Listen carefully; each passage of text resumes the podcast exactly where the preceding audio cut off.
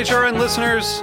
As we celebrate our 15th year, we are deepening our commitment to giving voice to the next generation of food systems storytellers, and we need your help. Our internship and fellowship programs help activate new possibilities for underrepresented and underestimated young people through experiential journalism, audio engineering, and production training. Through these unique programs, HRN helps food equity stewards build essential workforce readiness skills that expand their potential and foster economic mobility. Please consider supporting these critical programs. And with a minimum donation, you can be entered to win a dinner for two at an amazing restaurant in one of eight cities and tickets to a concert at a great venue in one of those cities. We have incredible partners across the country who have donated, as they also share our passion for helping to educate the next generation of food systems storytellers. Check out heritageradionetwork.org slash 15 to donate and enter to win today. That's heritageradionetwork.org slash 15 to donate and enter to win today. And make sure you donate before March 31st. Thank you. This episode is brought to you by Heritage Foods, an online and wholesale distributor of heritage breed meat and poultry. Learn more at heritagefoods.com. I'm HRN's Executive Director, Caity Moseman Wadler, with a preview of this week's episode of Meat and Three, our weekly food news roundup. This week, we're looking at the way labels shape our perspectives on food. I know you're not supposed to judge a book by its cover, but is it acceptable to judge a wine by its label? There are some labels that I'd say are so bad they're good. As long as your paperwork's in good shape, you'll get a grass fed label. Tune in to this week's Meat and Three on Heritage Radio Network. That's Meat plus sign T H R E E. Available wherever you listen to podcasts.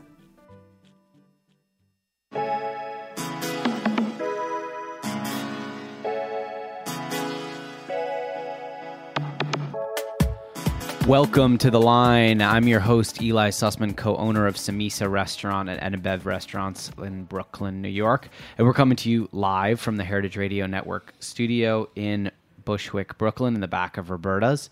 Did you vote yet? Please go vote today. If you're listening live, there's plenty of time before the polls close. Uh, the rain is dying down. You should get out there and you should vote. Today, my guest is chef owner Greg, Greg Baxtrom. He owns the wildly popular Olmsted restaurant located in Brooklyn. He's worked at Alinea, Blue Hill, Per Se, and overseas in Norway. And he also worked as a private chef before opening his first restaurant in Prospect Heights in spring of 2016. The restaurant has won quite a few awards. It has been named one of Esquire's best new restaurants in America, Bon Appetit's 50 best new restaurants in America, Food and Wine's 2017 Restaurant of the Year, a New York Times 10 Best in 2016, and a New York Times Magazine Where to Eat in 2017. Today we're going to talk about his early career cooking with uh, Grant Achatz and also Dan Barber, and of course transitioning into leading his own restaurant here in Brooklyn. Greg, welcome to the show. Thanks, man. So you've had a good couple of years run here at Olmsted. Uh, how are you feeling right now about the restaurant? Does it feel like the restaurant is where you want it to be? You're coming up on. It's going to be your three year anniversary. Just about, yeah. Just In May, yeah. yeah. So, how are you feeling right now? Uh, I, so, I mean, grateful first and foremost. Grateful how everything's played out. Um, it's it's almost been like clockwork. Like every six months, we've uh, like tweaked or evolved the restaurant pretty substantially um, since since we've opened. Just because we took over a pre-existing built restaurant, so everything from like the kitchen kind of falling apart and t- just getting open. We you know. So what we've done is like when Olmsted originally opened, it was just a storefront and then a garden in the back. Now, over this like almost three years, it's uh, two storefronts and three gardens in the back. So like we've we've leased more backspace basically, and like getting used to that, and then adding brunch to that, and now we just opened up a private dining room next door to us. Uh, it's just constantly been changing, and I'm kind of excited for it. Like that type of evolution is going to sort of stop now, and we'll just be able to focus on the menu and service. Is the private dining room have the same name, or is it a sort of a separate concept? Is it just the private dining room for large parties through Correct. Olmsted? Yeah, okay. it's, it's uh, I mean, Olmsted is small, so like you know, again, Mm-hmm. It's 50 like- seats, right? Yeah, like fortunately, it's very popular, but it's also it's a very small restaurant, you know. So uh, it was it's hard to have a large table. Our biggest table like uncomfortably sits six six people basically. Uh, you know, and, and wanting to be a, a restaurant that's in it for the long haul, we wanted to be able to accommodate more parties and rehearsals and weddings and stuff. So, uh, our neighbor, uh, she went out of business. It was a dry cleaner, uh, so we we jumped on it. Before we rewind back to your childhood, which is what we usually do at the start, I do want to talk a little bit about that garden because it's such a magnificent feature of the restaurant. Very lucky that a lot of places. Um, that, that you have that that a lot of places don't have, which is this outdoor space, which the restaurant flows quite well into it. I think some restaurants that do have outdoor spaces, you kind of it narrows. You walk by the kitchen, Right. you walk by the bathroom, and then oh, I'm at there's a backyard. Right. Uh, for those that have never been, that have never seen pictures, can you explain the layout of the restaurant to the garden, and also what have you done in the garden that is a little different than just having Sure. a backyard patio? Yeah, I mean, we honestly, I didn't, uh, I didn't want what you just described. I didn't want just some tables, some like rickety tables and some lawn furniture outside. So uh, we started like once I, I had been looking for, to open up a restaurant for a long time, and once I sort of narrowed it down to like a few things, uh, really three things. It was like a small bar, uh, a, a dining room, but that that was you know manageable for a small kitchen, but still uh, large enough to be like a profitable restaurant. Uh, and then just some type of outside space. And so I didn't want that outside space to just be additional seating because a the kitchen is very small, but also because uh, it's not unique. It's not offering anything different. So when we when we first started building, we started building the garden beds. Uh, so there's two sort of big horseshoe shaped garden beds that uh, take up most of the the garden and from there, then we decided how seating was going to work. So that way, it was still substantially a garden for the restaurant and for guests to sort of. I mean, honestly, when we thought about it, we, when we were opening, we thought maybe people would just walk around, and like we didn't really weren't really sure if we were going to have people eat and drink out there. But once we sort of just played all these these like scenarios in our head, okay, so if a guest is told that it's a 20 minute wait and they want to wait outside, obviously you have to let them have something to drink. So then if they're going to drink, if it's taking too long, do they are they going to sit down on the side of the beds? Yes. Okay, so now we should build little benches attached to the bed and it just got because my dad was there building everything, every time we just sort of built a little bit more, we would play out scenarios in our head and then he would sort of build those uh, adaptations to it. What's kind of funny about that being sort of like a wonderful mistake almost that you Yeah. just kind of worked backwards is is that most people see square footage and they say how can I monetize this? How can I pack in 50 tables to the backyard? And you actually went in a different direction. You you decided that you you started in an aesthetic standpoint almost and said how can this contribute something to the restaurant? And then you sort of fit your diners your customers into that new permutation of what a backyard could be You know, it it, has to be a thing. You, know, it's uh, it's too competitive of of a of a market to not be trying like not offering something unique like a, a, a bizarre tasting menu or something, but like you know, I honestly I don't like using the word experience because I'm trying to make the restaurant more casual, more approachable. Sure. But like offering a different experience, you know. Uh, and that's just you know in, in in our case now it's just having some s'mores outside uh, or a cocktail or some egg rolls but uh, you know it's it's like for us we, we try to grow some stuff. We have some quail. We actually just bought some more quail so now we have like 16 birds so we really get like more quail eggs than we need. Uh, and you know we have a little fish tank with some uh, like a bathtub with some fish in it and we when we clean that tub, we spray all the water over the the garden, so that way we're sort of doing like a little mini uh, aquaponics thing and stuff. And we're still trying to figure out how we get a cistern to capture rainwater. It's cool. So there are some practical applications Yeah. back there, just beyond it being a feature. Yeah, honestly, it's it's it comes from stuff I like to do, and then we try to just make it cute for the guests. Like just because I care about this stuff doesn't. I don't think that the guests have to give a shit about sustainability or whatever. Just because I do, like they should just be feeling that they're getting something delicious for their money, and. uh Let- and it works out because it's more natural because it is just like a pretty garden and kid you know now kids families bring their kids to feed the the birds and the fish now on the weekends and That's stuff awesome. so let's uh, take it all the way back to kids, to your childhood, to growing up um, in the southern part of Illinois. Uh, where did you grow up, and uh, what kind of child experience did you have uh, in regards to food? You know, uh, did one or either or any of your parents or grandparents uh, impart any type of love for food on you when you were younger? I, so I grew up like a, about an hour south of Chicago, and uh, we always we always ate like we always cooked. Uh, at like a as soon as I was old enough to cook, uh, I I like I always was sort of into it. It started with popcorn and melting the butter and fe- being fascinated by the butter melting, but uh, and then being able to work the grill with my dad. Um, but we always had you know Sunday supper and um, you know, but we were also very active. My whole family, my sister is a doctor, my brother is like a he works on all these programmings and stuff, and uh, and in high school we we all did sports and had jobs and stuff. So uh, we really were just a very active family. So it wasn't like it was it just wasn't like a focal point. Like it was almost just like to keep going a little bit, uh, except for on Sundays when we had like a proper proper meal. But we uh, I really started to get into it from the Boy Scouts. So like in the Boy Scouts and a lot like in the restaurant world, once you're taught a skill, you're just expected to then do it, and no one will help you do that skill anymore. So that, whether that's setting up your tent or being able to carry your own canoe or whatever, start a fire, uh, just once you're checked off the box that you can do it, just a, an adult will not do it for you anymore. And it's a lot like that in restaurants. Once you've learned a sauce, like then you're now that's your sauce. Now you make that. Here's your mise en place badge. Yeah, exactly. you're I mean, on, I have my cooking your merit own. badge, so- you're on your own. Yeah. Yeah.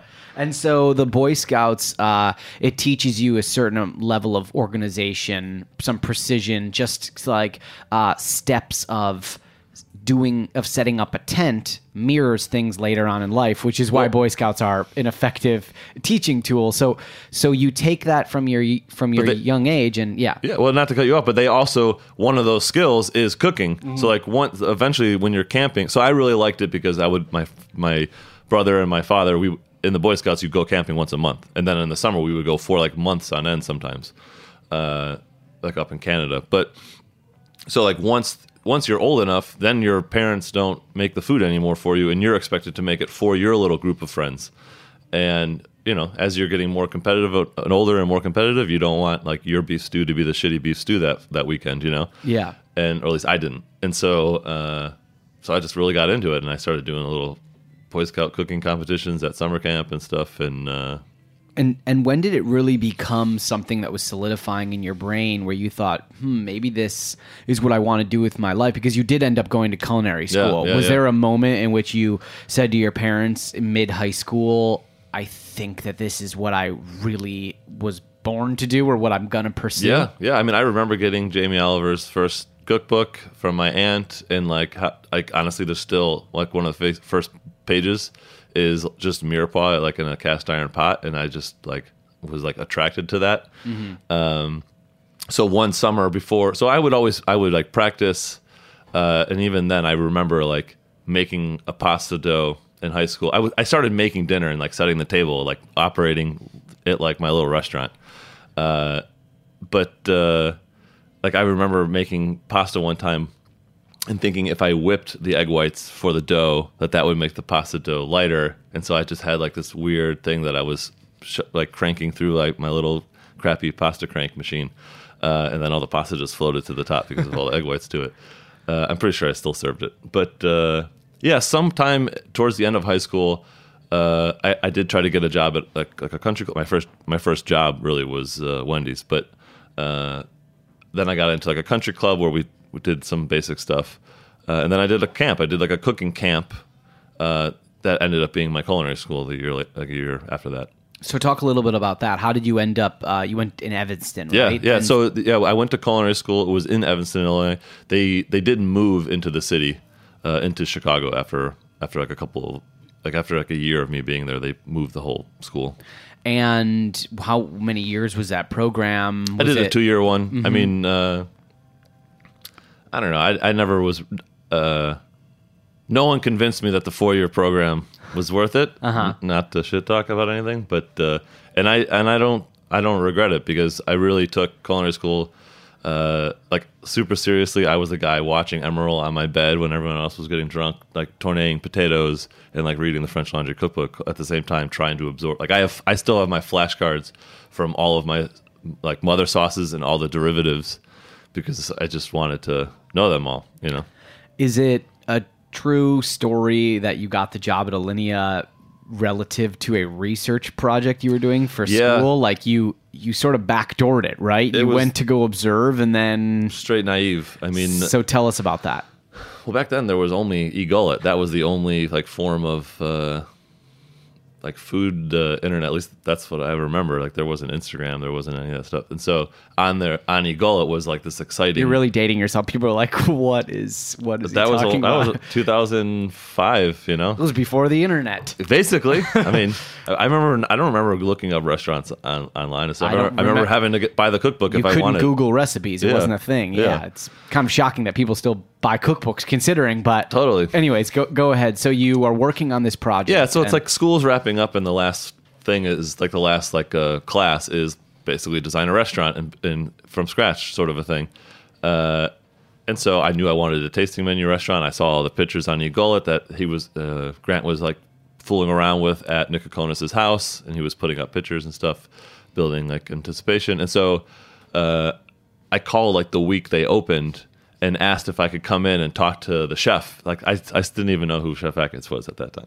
Uh, and so I showed up, and then basically I was just there for a 15 hour stage. And uh, at the end of it, I you know I didn't I didn't, I was too afraid to ask any questions. What's they just told me to start doing stuff, and I started doing it.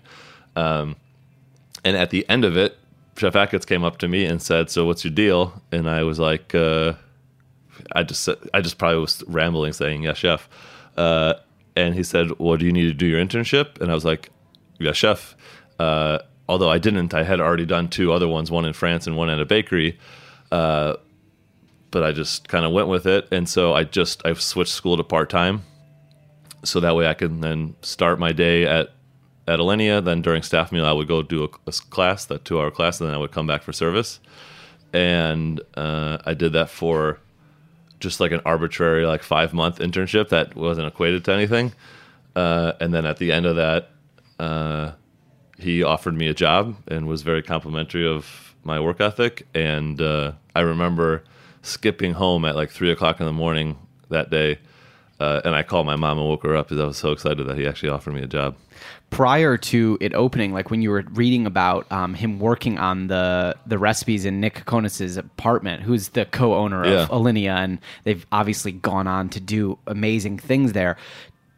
Did you? Did everyone know? Like, were people talking about? There's this guy Grant Achatz. He's doing things that are like off the wall, and this is going to be the next thing. Or did you kind of see it before it was materializing? For, for me, I don't think I. S- What I, attracted I you wanted. to it? That's what I thought it was going to be like everywhere I went. I like being like I. Uh, what I loved was I was in a room full of people that all were as passionate about what they did as as equally as I did.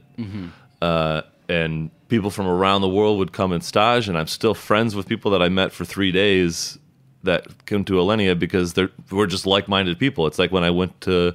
Uh, when I moved to Spain to work at Mugaritz, like I was living in a, an apartment building with a three bedroom apartment with a, like four sets of bunk beds in each room, and twenty of us were just crammed in there living. And like you don't, you can't have that experience and not be like a, you know, a wiser and more worldly, open minded human after you, you know, none of us even lived in the same country.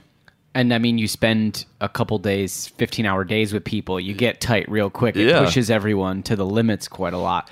Uh, I want to ask you more questions about Alinea, but I also Yeah. want to ask you about those other uh, overseas trips. So Mm-hmm. you were um, a little out of order, but you were in at Mugaritz, you were in uh, Norway, Yep. and you were also uh, at a at a bakery.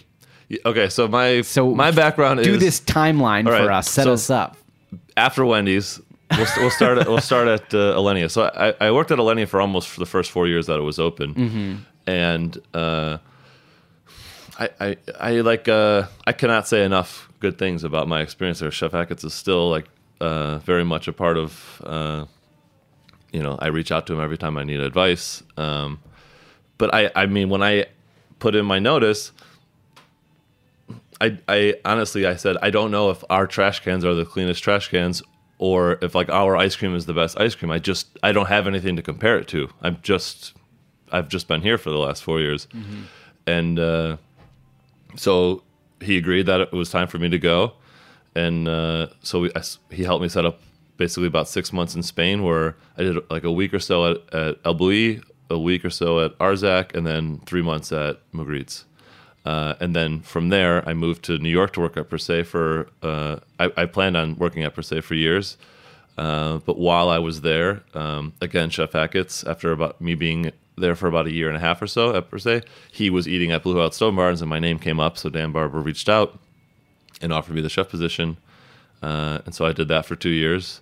Then I moved. Uh, then I helped open up North End Grill and Atera for about six months and six months and then because I, I wanted to see a Danny Meyer operation, and uh, So and I know Matt, Matt was one of the Matt Lightner from Atera. He was one of the only Americans at Mugaritz at the time, so we, we met there.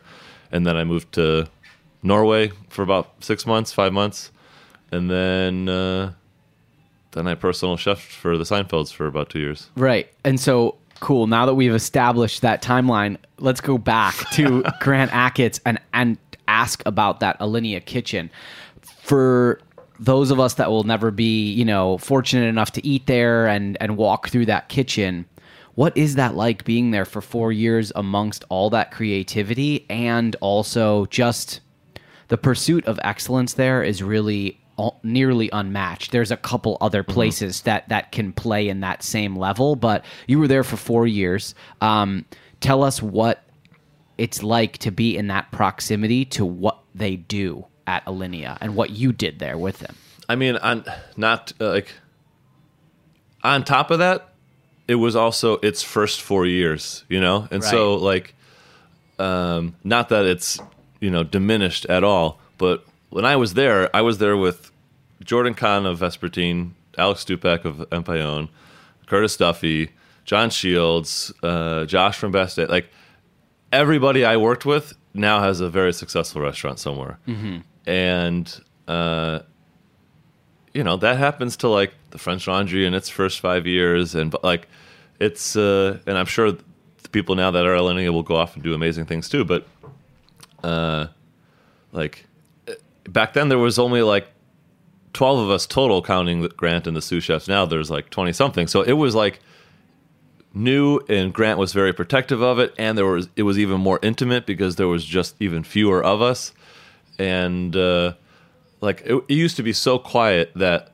like you could hear the fan running on the inductions like across the room because you just didn't talk unless you had to. I remember Grant one time was so sick of 20, you know 15 people saying behind behind all the time that we were we stopped saying behind and you were just expected to know where everyone was. And if you were walking past someone, you just brushed brushed their like with the back of your you brushed your back their back with the back of your finger. Like awareness was super super high, you know. That that is actually to people who just work in let's just call them normal kitchens for lack of a better term. Yeah. That seems so insane since one of the first things that you hear in a kitchen is communicate. Like tell me where you're at on this dish, where are you at on prep? Like do you need assistance? Like did that produce order come in? It's all like talking talking talking and yet what you what what you're saying now is that you just had to be playing at a higher level. You had to be functioning at a different sort of plane Yeah, I of mean, that's- existence who was in, the, that who was. Mm-hmm. around you? You know what? Uh, you And- know, if we were low on something, you just uh, yeah. I mean, you just had he just the expectation was so high, and what was like awesome for me was uh, so like when I started there, I was a, I was a free intern, and uh, about, like a week into it, uh, the the guy, I was the lowest of the low. There were three interns, and I was the last one that was hired, and I was on garde manger, Cole garde manger, and the guy quit. The guy said this wasn't for me, even though he worked at Trio and everything. Um, just too much, and so um, Grant came up to me and was like, either I hire someone or you run with the opportunity. And so uh, that was like my first in. And then after I worked at station for a while, uh, I got moved over to like assisting the meat station and then working the meat station. And every pretty much every section has their own chef or sous chef that they pass all their mise en place to. Like you just cook if you're the cook, and then the sous chefs plate everything. Uh, at least that's how it was back then. And for like a huge chunk of that time, the person I passed everything to was Grant. So like if it wasn't perfect, like I could tell by the way he held his spoon, by the way he tapped on the pass, the way he would lean, like I could just read him like a book to where like if I put something there, like just how if he blinked a certain way, I would just take it back and throw it away and do it again. Like, uh, It sounds brutal, but it sounds like a good training ground to what comes next. yeah, but it was brutal. But like he's not the type of guy. Uh, that like creates like there are chefs that create chaos because they like that type of environment. For him, it's just like the expectation is high and and it's consistent. Like a lot of chefs like uh they like the energy of a, a chaotic kitchen. They still want the food to be great and everything, but they they sort of like to stir the pot. They like to cause uh you know, people to argue and they like to, you know, fuck with people basically. And you know, Grant wasn't like that. It was like it's nice to be able to lean on like he just wants it to be perfect and like none of it's personal, you know. And so if he's telling you it's wrong, it's just wrong. Before we take a break, I want to ask you about another chef who's in pursuit of perfection that you worked for, Dan Barber. Yep. Uh, talk a little bit about Chef Barber. Uh, you can obviously speak to them as being very different people, but one of the fundamental differences from my very outside perspective, having never had the ability to eat at each restaurant, is that um, I don't think Dan Barber would ever serve a balloon that has flavor inside of it, Mm-hmm. and I'm not sure if Grant Achatz would ever just put a singular carrot down on the table that's Right. been just roasted. Right, right, right. Does right. that feel correct to you in some sort of way? Honestly, that was like the draw to it. Like, uh, uh, I loved, excuse me, I loved per se, but you know, I I knew how to act it. I knew how to to to excel at per se because Grant came from Thomas Keller, and so I it was although the food is very different.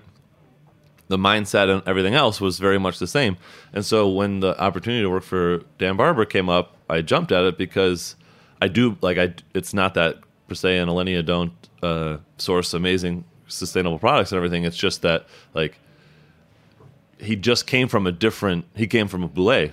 Like Bouley has his own proteges, Cesar Ramirez and and everybody else. You know, so uh, like to be able to like I remember. I remember Dan Barber once coming up to me, uh, and like talking about his Hakurei turnips, like Eli at per se would talk about the caviar, like just like such passion for freaking turnip, you know. Uh, and so I really, you know, in the beginning, I really struggled because, uh, you know, I just came from like a very regimented background. Like I remember Dan, uh, you know, rightfully so, told me it was like, look, I'm afraid to take a week off because I, you'll have this place run like a military by the time I get back. Uh, and uh, you know, it, it, in hindsight, I did. Uh, I didn't appreciate it as much while I was there. I, I really just was like, my role is to create order and consistency. So I did not walk around the farm as much as I probably should have and engaged with the farmers and stuff. Like I just was like, this is my post and this is what I'm supposed to be doing. Like It's not- the this is- kitchen, this the kitchen romantic. was your room. Yeah, box. I, you know, Yeah. like for me, I, in all of my jobs, like I don't, I have never, I never tried to give Dan a dish that I had been working on or Grant or anybody. Like for me, it was like for me to excel at at my current job is to like give to think like Grant and give him what he needs or wants. So like if he liked certain ingredients and certain things, then I would like propose those things. I didn't like, well, this is what I think. You know, like that's not. I don't feel like that. That's what I was getting paid for. I'm not getting paid to like change Blue Hill at Stone Barns. I'm there to assist Dan Barber, and uh, I don't know. I still think that. We're going to take a quick break, and when we come back, we're going to actually start talking about you and a couple dishes that, All you, that you've created. Okay. We'll be right back. Stick with us.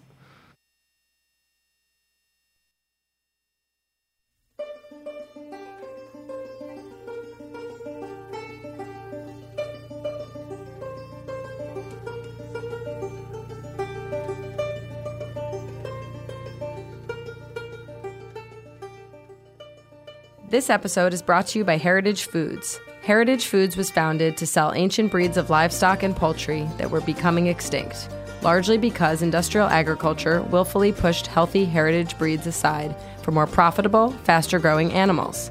Rare heritage breeds are saved when popular demand increases and farmers have the incentive to raise them. This Thanksgiving, we encourage you to buy a turkey from Frank Reese's Good Shepherd Poultry Ranch. Frank's turkeys are 100% purebred heritage, 100% pasture raised, and 100% antibiotic free. Turkeys are available in two pound increments. You choose your size. Don't wait. Pre order your Heritage Thanksgiving turkey today at heritagefoods.com. Next time you step up for the intention, remember most the great distinction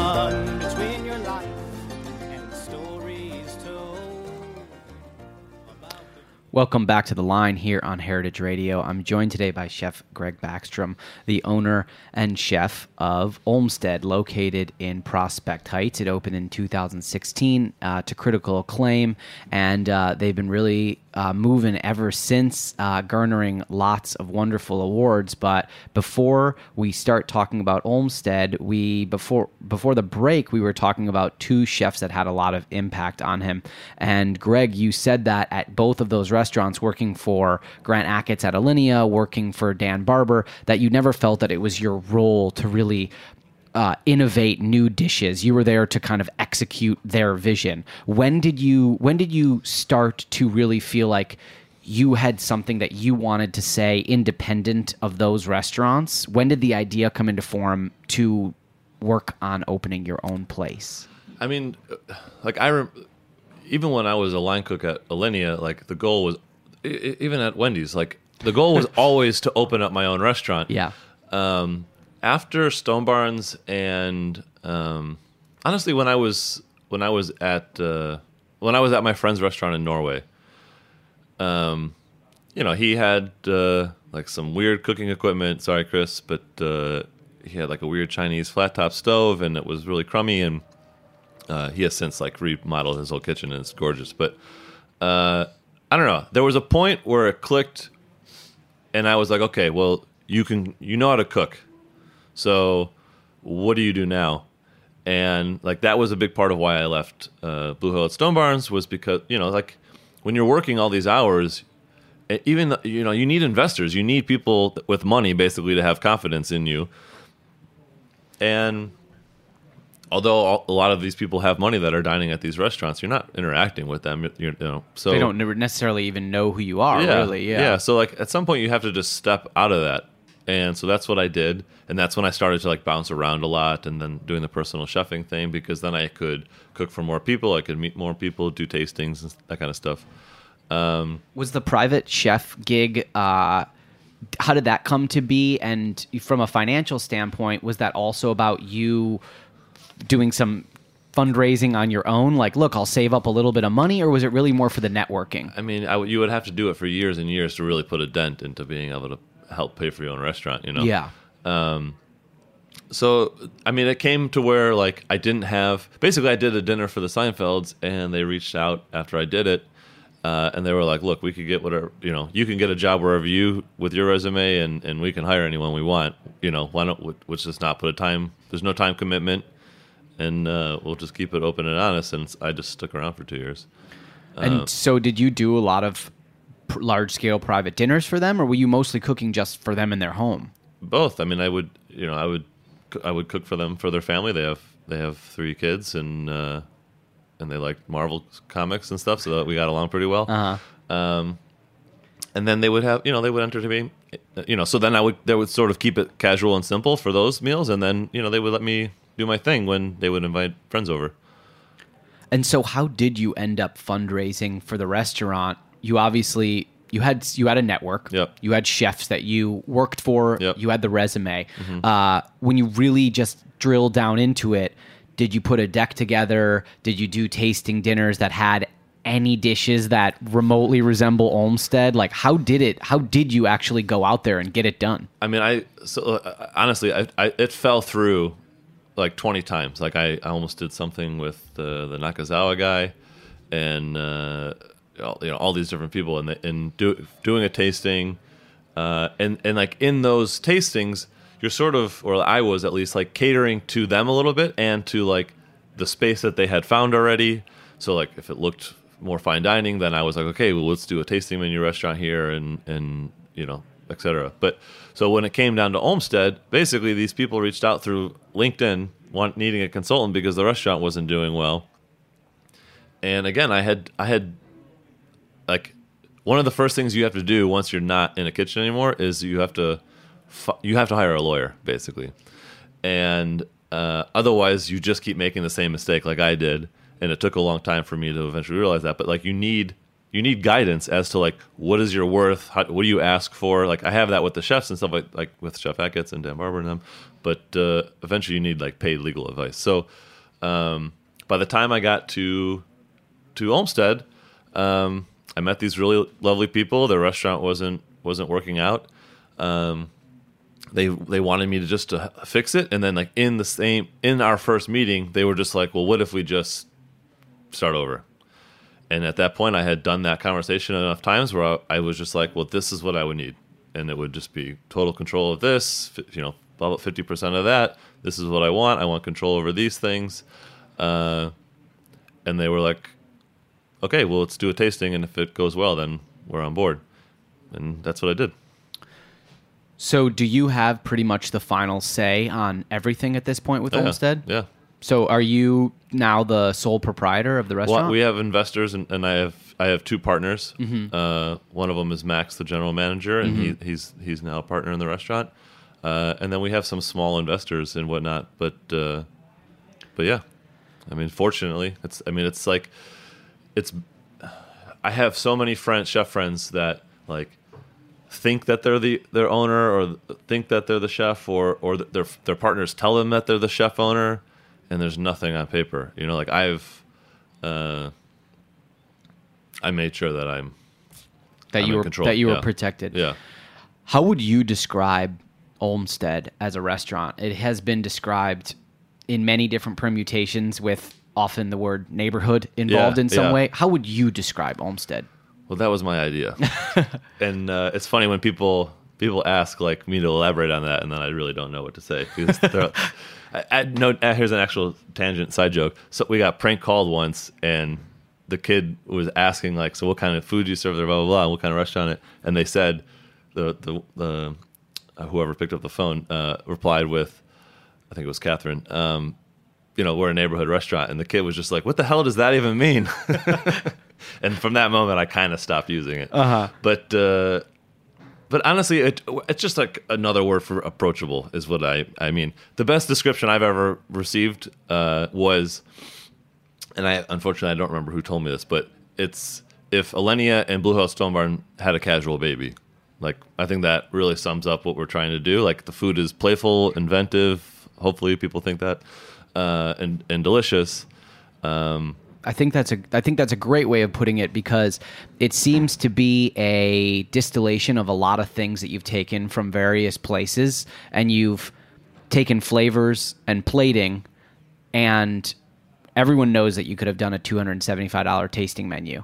To me that seems like it could have been an obvious direction for you based on your resume, but you don't have anything on the menu that's more than $24, Right. which is uh, I think that's surprising to people that um, a restaurant in New York that's run by a chef who has worked at these places opens up a spot and says, "Yeah, no entrees above twenty four dollars." Was that wh- why is that? Yeah. And um, as things get more expensive and labor goes up and everything like that, like is there a time when Olmsted might have a thirty eight dollar X on the menu, or do you don't- just not want to go not- in that direction? No, I mean I'm, I'm not going to jeopardize.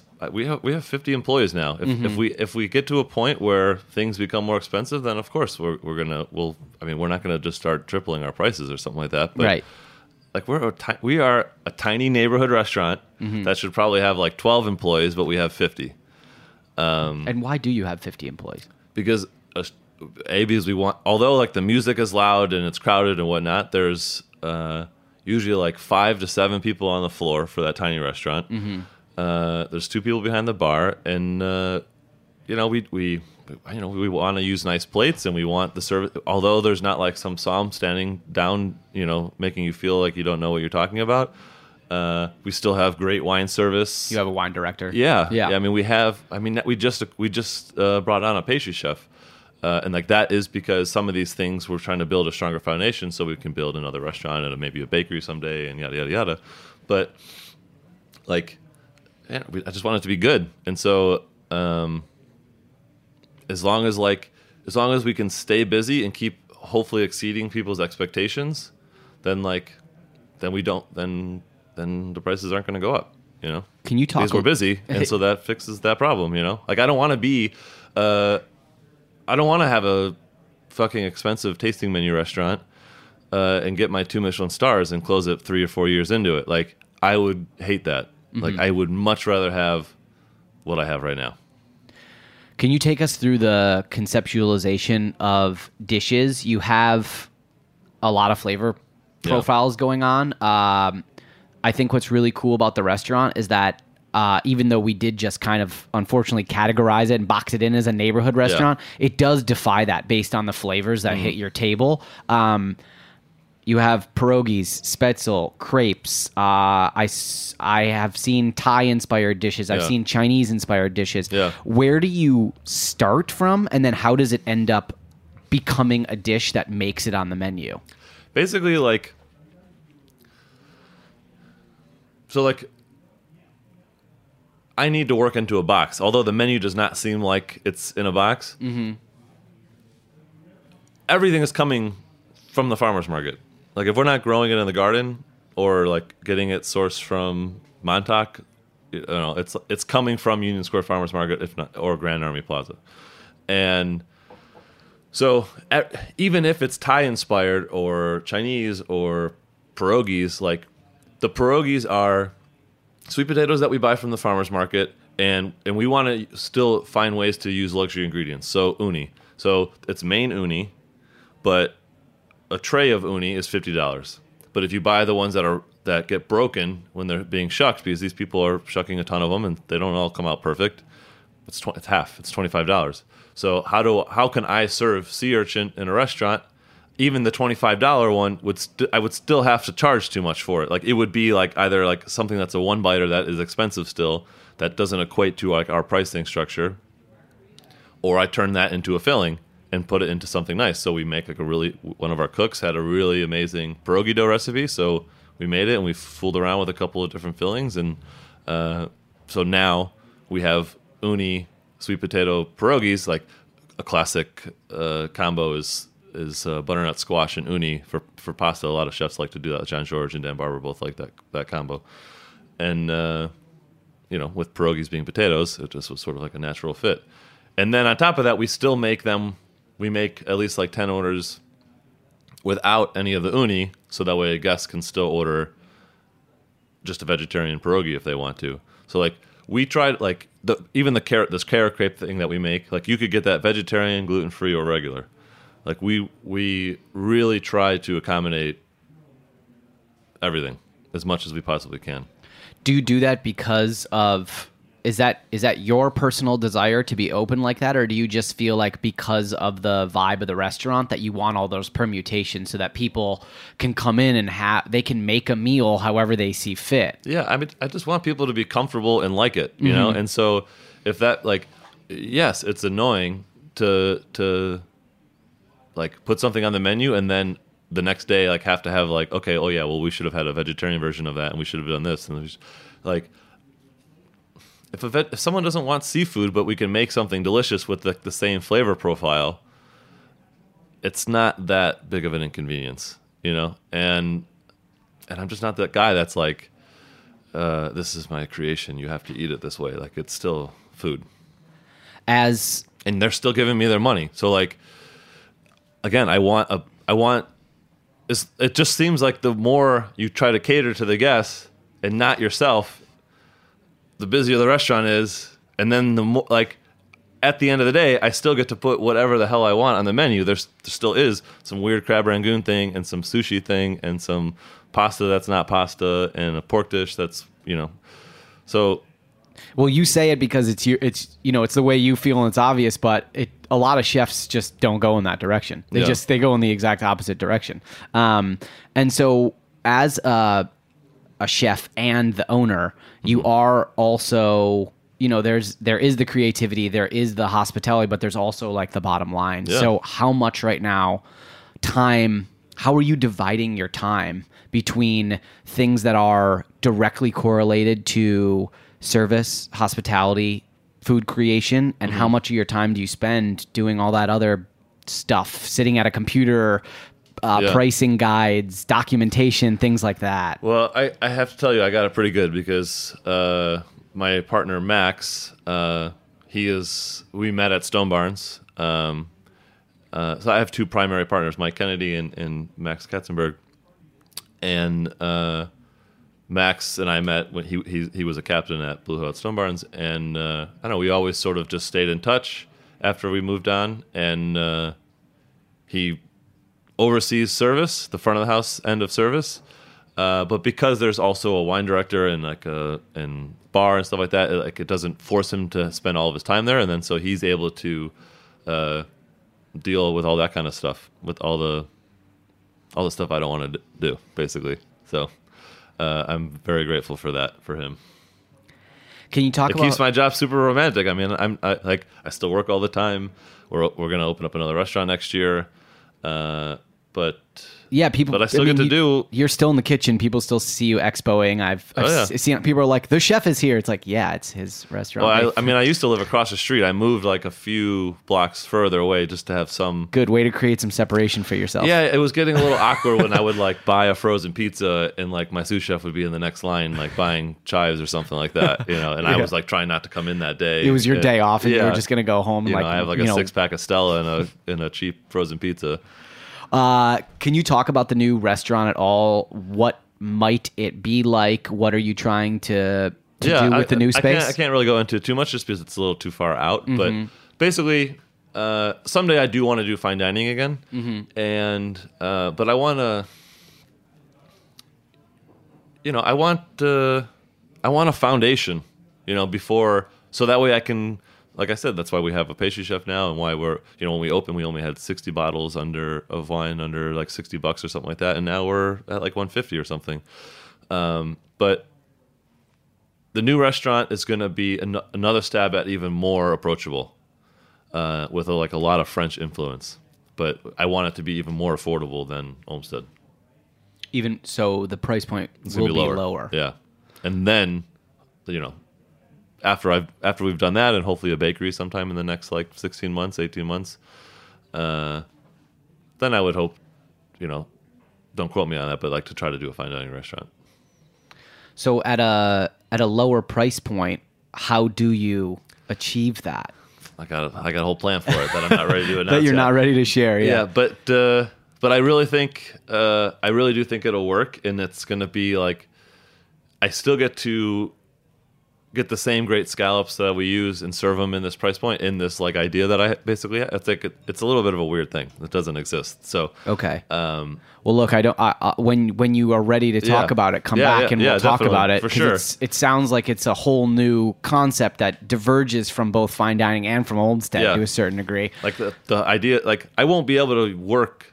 I won't at least. I mean, maybe tw- twenty years from now, you can if I'm trying to sell out and make more money or something. But at this point, I don't really care about money. So, uh, I want another restaurant to in it. Like, Olmsted is still a thing for some people. Like it's still an event. It's like it's a two month waiting list. It's a all. The, it's like it's a little obnoxious, uh, in my opinion. And so, you know, I, I want the next one to not feel that way. Like I want it to be a little bit more.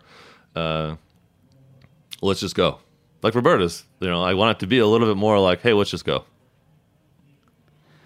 When you come into the restaurant now and you've got a couple years under your belt, uh, what are the things that make you the most excited about coming to work every single day and are still fueling you? And is there one or two things that are on your chef owner list that you are still uh, scared and worried about? Um, well, I'll start with the second one. That like still staffing is still like the hardest thing by far. Like uh, you know, I you know I don't I don't know if it's generational or whatever. You know, I'm not gonna shit talk a generation people. You know, but uh, it's it's uh, you know for me it was just it's just never has been and it probably never will be about salary or time. Like I just knew that I wanted to be a chef, and then I knew that well if I'm not the strongest one in the kitchen in the kitchen that I'm working at at that time, then how will I ever meet my goals? And like that is that's just like how I approached the last 15 years basically. And uh it, it's I can't even say that that is the right way to do it because you know relationships fall to the side. I've been you know I used to be married, uh, and so like I can't really advocate that other people should do that. Um, but career wise, at least I have what I was shooting for, though. You know, um, and honestly, I just love, I just love the restaurant. Like I, I really do. Like even if I take a day off, I still find myself wandering around in the garden or something. Um, I love sh- taking friends from out of town, you know, that haven't seen it yet, and showing them. I like playing around with this, like this, like all the, the menu changes so often that we there's a really nice balance, in my opinion, of like dishes that we b- keep bringing back, like the pierogies change out for the crab rangoon, and then there are you know because we ha- it's like a grid. We have a grid of okay, it's a veg. We have there's three sections plus desserts, so there's five items in each section, right? And so in it, it there's one meat, two veg, two seafood, and like that way we're just accommodating more people again. Like it's so that way it's intentional that like a pescatarian can easily eat here. Um, and so I like that there's like it's a little bit less daunting looking at the menu, having to completely change it again because we have some the rutabaga pasta comes back, and so that's a little less pressure. But so now I can focus on the new pork dish or something. Um, that's starting to become uh, a lot nicer. It's, it doesn't feel so much all, like a like I'm sprinting anymore. You know, I feel more in control. let's talk about that control and leadership style and and leading a kitchen. You've obviously led other kitchens before. Uh, is running and, and leading Olmsted is it more freeing of an experience than your previous uh, kitchen leadership positions, or is it actually uh, more difficult from from the position of being the one at the top? It's more difficult. I mean, it's uh, for the same. Uh, it's more difficult because in the other restaurants, it was it was just black and white everything, and um, you know that's not how I want to be. Like I, I, I was such an asshole as the, the chef at Stone Barns. Like, uh, and I don't I don't scream or yell. Of course, when the restaurant opened, I was like super uh, insane. But uh, I really don't try to yell. I really uh, I'm not the best communicator, and I'm trying to get better at that. And on top of that, like I don't want the culture just to come from me because my my culture is less relatable, and so giving the opportunity for our the sous chefs and the other management for them to kind of uh, sort of be taught by me on how like what the expectations are, and then them become leaders. Because uh, I, I don't know, I found this the, myself every time some, a cook would quit or something. Uh, our old chef de cuisine, like I would just put her back on the line, and then she would just be a line cook again until we fixed the problem. And like that financially makes the most sense, and you know everything, but it was hard for her to then like have an authority of like this is my this is my post do what i say if like every 10 weeks she got put back on the line um and so it's a learning curve it really is like i you know i don't just scream and say why the fuck did you do this? Throw this away. That guy's gonna quit and then it's gonna fuck up my food cost you know? So like again like it's finding a balance of uh being more human and b- being responsible for my business um, and and trying to figure out what people want now. When we when we opened uh, all the cooks had to work like 70 hours a week uh, and this is not something to brag about like honestly like every 12 weeks for the first two years we were open someone quit like it was a nightmare um, didn't matter that Chef Achatz was coming in. We were getting all this, it was just too much work. And it had nothing to do with pay. We, we pay great. Uh, but eventually, I, I got I and I I refused to change it. I, I I wanted it to be that way. I wanted to be the restaurant that paid well, and let's all dedicate our lives to this. Uh, and w- once we've switched to uh, fifty hours a week, everyone stopped quitting. Like it, it really was uh, about the the amount of labor, like about the hours. Um, and now it's like it's substantially healthier, and we have more support in like the morning team. You know, before before we opened, we had like four me and three other cooks. Now there's like t- ten or twelve of us. It's. I mean, it's obviously that's one of the most important things to try to find that that balance there, Yeah. and uh, and growing and learning as things go on. Uh, I'm excited to hear about the new project. Whenever you can Yeah. come back, we want to hear about it. Uh, and for the time being, uh, where can people find you uh, at Olmsted? Uh, please give us the address and when you're open. Yeah, I mean we're open. So Olmsted is uh, a seven day a week restaurant. We still the the Per Se schedule. So we we do lunch Friday, Saturday, Sunday, and then dinner uh, every day of the week. And then we just opened up this new PDR, uh, and it's it's my my dad built it himself. It's super pretty.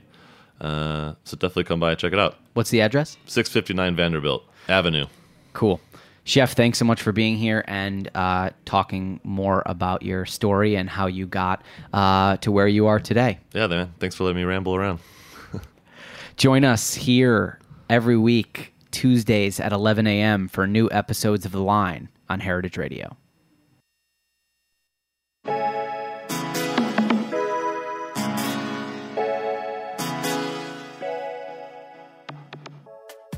Thanks for listening to Heritage Radio Network, food radio supported by you.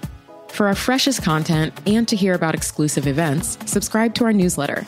Enter your email at the bottom of our website, heritageradionetwork.org. Connect with us on Facebook, Instagram, and Twitter at heritage underscore radio. Heritage Radio Network is a nonprofit organization driving conversations to make the world a better, fairer, more delicious place. And we couldn't do it without support from listeners like you. Want to be a part of the food world's most innovative community? Rate the shows you like, tell your friends, and please join our community by becoming a member. Just click on the beating heart at the top right of our homepage. Thanks for listening.